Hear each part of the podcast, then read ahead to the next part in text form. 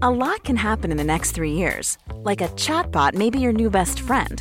But what won't change? Needing health insurance. United Healthcare Tri Term Medical Plans are available for these changing times. Underwritten by Golden Rule Insurance Company, they offer budget friendly, flexible coverage for people who are in between jobs or missed open enrollment. The plans last nearly three years in some states, with access to a nationwide network of doctors and hospitals. So, for whatever tomorrow brings, United Healthcare Tri Term Medical Plans may be for you. Learn more at uh1.com.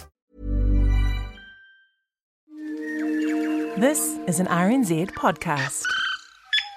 They say it takes a village to raise a child. I'm Kathryn Ryan, and here we draw on my conversations with experts on 9 to Noon to help you navigate family life. Well, debunking youth stereotypes. Our guest is a senior lecturer in youth development and youth mentoring at the University of Auckland. Pat Bullen says all too often young people are stigmatised and discriminated against by blanket acceptance that adolescents are rude, lazy, self entitled risk takers who need fixing. Dr. Bullen's ongoing research is painting a different picture. Pat Bullen's in the Auckland studio. Very good morning. Good morning. How are you? Good, thank you. So we've been discussing millennials born 1980 on, also Gen Y, depending on your uh, terminology. Gen Z kicks in around 1995, uh, the, the births from then on. But is what you're talking about a life stage, irrespective of which particular generation? Absolutely. That that's that's totally to the point. Is that um, it is irrespective of which generation we're referring to, and it really is about how we talk about and think about adolescence. And the challenge is, is we often think about them and talk about them in very negative ways um, without having it based in any evidence or facts. Are there comparisons in what you've heard from the millennial generation across to Gen Z? You know, the, the sort of the snowflake reference, or um, you know, always uh, asking why in, in the workplace, or wanting promotions before they're due, or uh, or, or the what about me's. Did those those kinds of stereotypes that I've just ticked off? Translate from one generation to the next, or sometimes do they get attached to a particular generation? I think that's a really interesting question, and I'm not sure I have 100% of the answer. Um, but I think in general, maybe what we're seeing is perhaps a difference in the way young people may be viewing the world, perhaps because of the context in which they're developing, the uncertainties around the future, around climate change, and issues around that. And, and there have been others that have looked at this and, and, and conducted research in this space and, and are really um, perhaps suggesting that, that many of our young people may be looking to a better world, a better future, and maybe questioning the way things have been going. And is that necessarily a bad thing? Questioning and challenging. But the other thing that I find odd with the stereotypes that often contradict about, let's talk about a generation that's, say, in its 20s now, maybe early 30s. Pick, some will be of, of one generation, some of another. The interesting thing is they don't just talk about it they are doing things absolutely. Absolutely. I would totally agree Which with that. would take us back to the boomers of the 60s wouldn't it? Out doing marches and actively protesting and, absolutely. and, and putting things into action. Yeah. Let's talk about your definition of adolescence then. Adolescence into early adulthood. What are the commonalities? And and i think that that again is a really good question and a lot of people have different views around this. Um, but i think if we if we think about it in a very broad sense adolescence is the second decade of life. Um, if we look at the Ministry for Youth Development and what they tend to, to define adolescence in Aotearoa New Zealand, it's young people between the ages of 12 and 24. And so um, it, that's a very broad age group to even think about um, the, the challenges that a 12 year old may be experiencing versus the challenges of a 24 year old. And their life experiences, of course, are very different. However, we also know the, the, the, full development of the adult brain. People are putting the age back as far as the early 30s for some. I uh, know. Uh, younger, um, thinking of Nathan Wallis's um, always insightful work. If you're the firstborn girl, you might be relatively mature in an adult sense by your late teens, early 20s. If you're further down the chain in male, you might be in your early 30s. So there's a lot of there's a lot of fluidity, I guess, in what we are talking about. But for you developmentally, what are you talking about?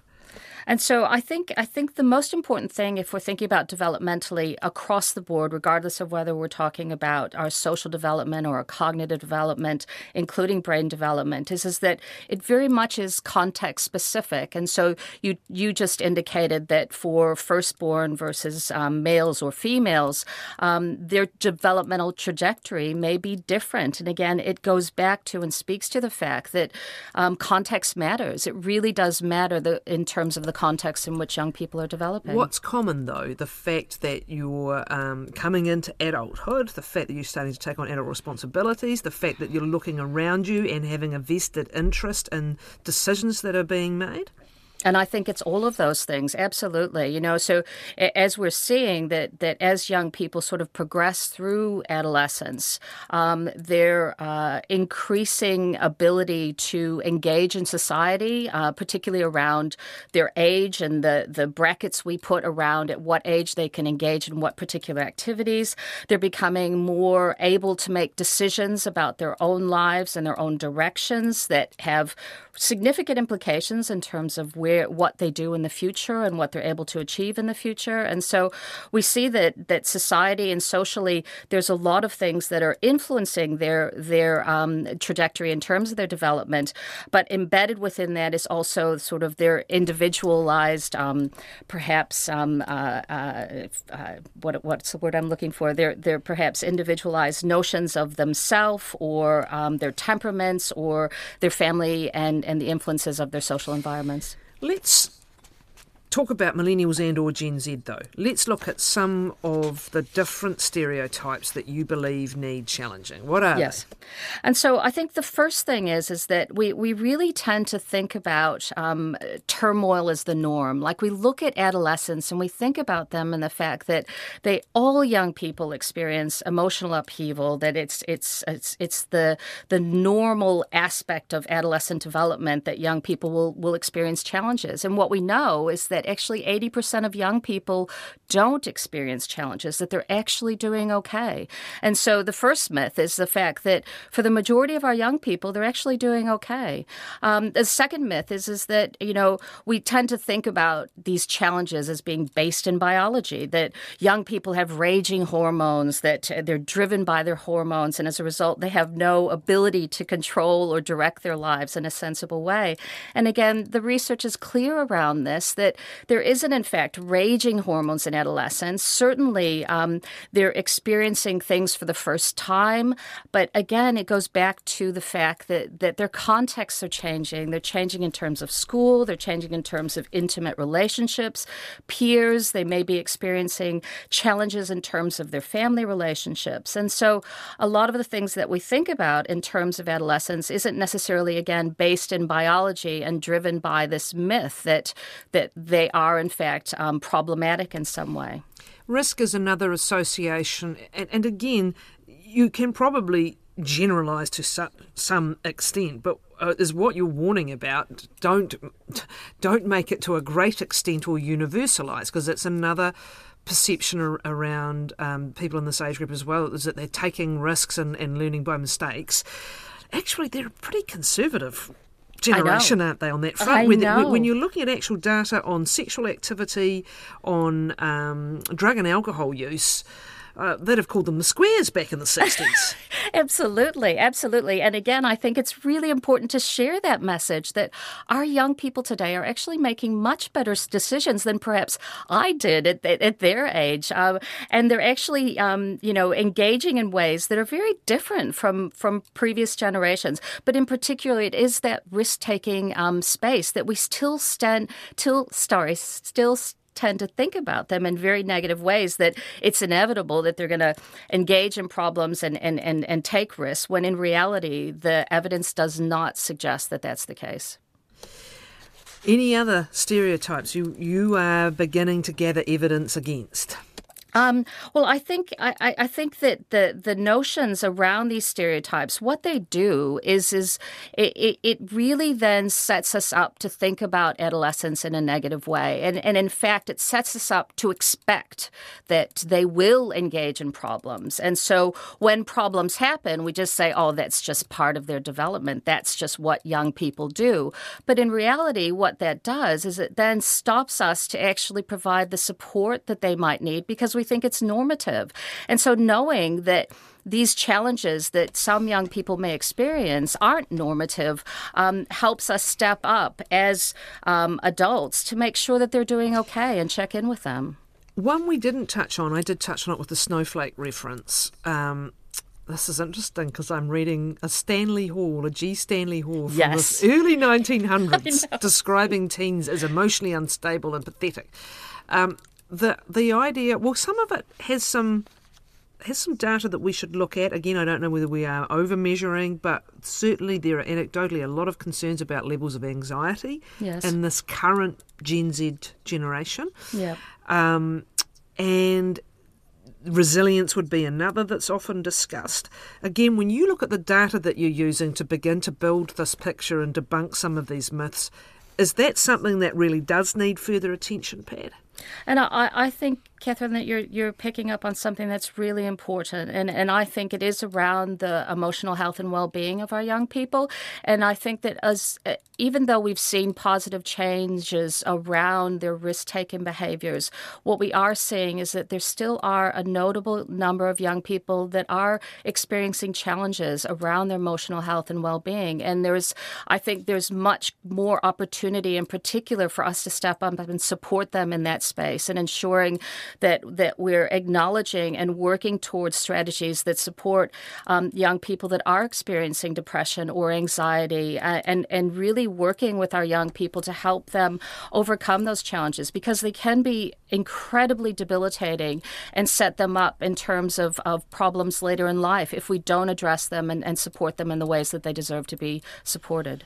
Before we come into more detail about the dangers of stereotyping, I am interested in a, a, recent talk you gave, Millennials and Gen Z, who really needs fixing, us or them? Yes. Because that, instead of just looking at their characteristics and criticising, it actually says perhaps some of their perceived characteristics are in response, as you said earlier, to the environment they're in. Yes. What was the message you gave in that talk? Well, the message I gave in the talk is really thinking about the fact that if we expect that young people will behave in a certain way, if we actually um, anticipate and believe that they are problems, then in reality, we're not um, acknowledging their true and full potential. And, and in what way do we then undermine their ability to um, engage and be active members and contributing members of society? And I think that, that we need to really somehow break the stereotype. As you said, it, it started. I mean, I, in the talk, I actually um, gave out a quote that was by Socrates that talked about young people again in very similar ways to how we're still talking about young people today. And I don't know what the answer is, but it's pervasive and it's ongoing. And and I think as as a generation, we need to step up and say it's not okay to joke about young people in the ways that we do, and it's not okay to talk about them in such negative ways because we're perpetuating those stereotypes and really limiting their abilities in terms of not really celebrating, acknowledging, and helping them to be the true potential that they can be. At risk of someone calling you a snowflake, Pat, is there, is there evidence for that? Is there evidence for that? Is there well, evidence for the perception or the repeated um, misperception and stereotyping. And we talk about this with all other sorts of groups and communities yes. in life without yes. hesitation. Yes. But is there evidence that it does either do harm or underutilizes potential?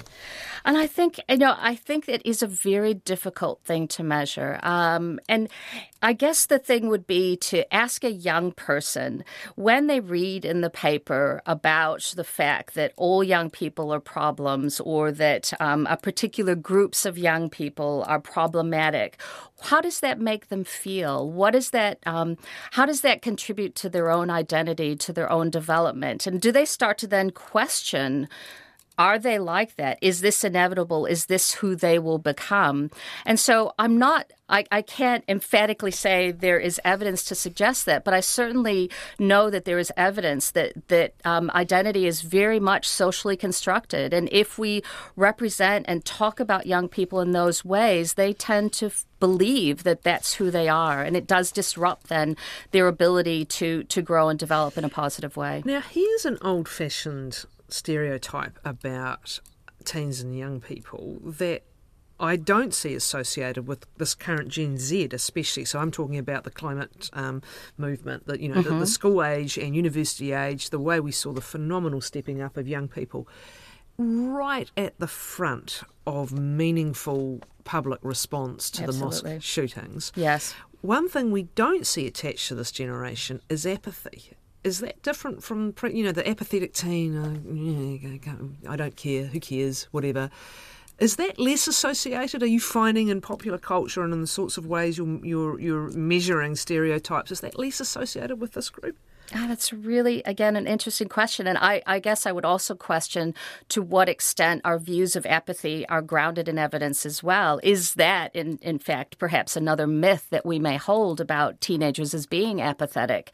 Um, and, and I certainly think there's probably evidence around across history that shows young people stepping up. And absolutely the um, the ways in which our young people engaged and really um, uh, st- stood up and, and, and stood against um, what we experienced in Christchurch um, was phenomenal. And it was wonderful to see that representation in the media because that I think is the true representation of our young people is is how they are deeply caring, how how they really do reflect, um, and they really do want to make the world a better place.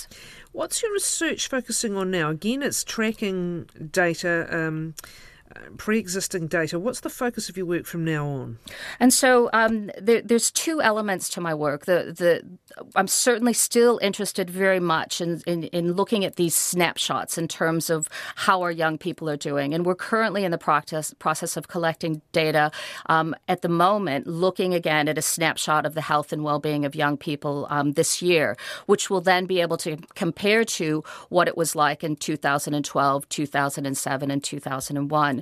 Um, the other stream of my work is also really around youth mentoring and the important role that adults play in the development of young people.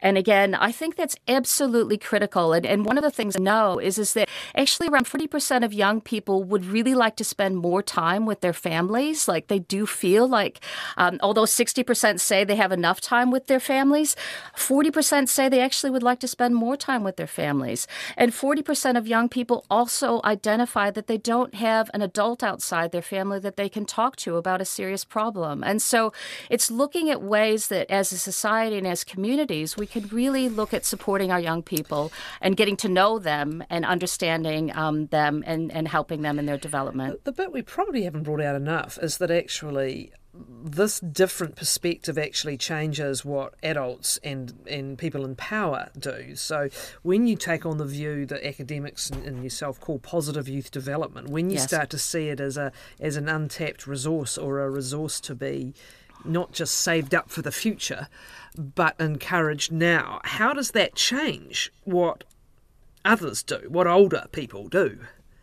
Um, I think what it what it potentially should change and what older people do is to create communities and environments and where young people have the ability to authentically contribute. Because um, often we talk about sort of youth contribution and, and we set up ways in which they might be on a board or or participate in a way, but we don't actually scaffold them. We don't create um, an environment that is youth friendly that allows them to feel comfortable. We don't create necessarily the resources for them to um, feel that they can um, contribute and have a voice that's equal to uh, the adults that might be around the table.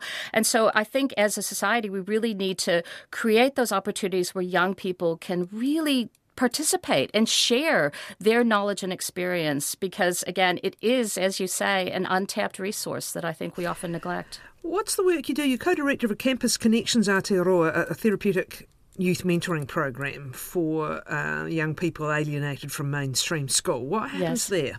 And so it's it's absolutely this fabulous opportunity that I've had over the past three years um, to develop a, a, youth mentoring program that's based at the University of Auckland, where our students are actually mentoring young people um, in alternative education. And so these are young people that have been alienated from mainstream school. And so these are often young people um, that are really struggling, that have experienced, you know, difficulties in life, often driven by the impact of poverty. And and what we see in terms of a program like this, where our, where these young people come onto our campus and work with our students one to one around um, what their what their goals are for the future, what what they'd like to do in terms of future employment. Um, they spend time together. They they support the young people in terms of helping them um, manage their behaviors, their emotions, but really thinking and, and supporting them to look at the future in a positive way and and helping them on that path in terms of development. And I think what we've seen is is that we've seen these young people develop um, more confidence in terms of what the future holds for them, but also in terms of their ability to communicate. And we've also seen real growth in our students because they're in this real environment where they're learning about youth development, they're learning about youth mentoring, and they're actually practicing it in real time by getting to know a young person and getting to understand their life um, and supporting them. And and that's that's the beauty of this work is it's kind of this double benefit. Thank you, Pat Bullen, Senior Lecturer in Youth Development and Youth Mentoring at the University of Auckland. Mom deserves the best, and there's no better place to shop for Mother's Day than Whole Foods Market. They're your destination for unbeatable savings, from premium gifts to show-stopping flowers and irresistible desserts. Start by saving 33% with Prime on all body care and candles. Then get a 15-stem bunch of tulips for just $9.99 each with Prime. Round out Mom's menu with festive rosé, irresistible berry chantilly cake, and more special treats. Come celebrate Mother's Day at Whole Foods Market.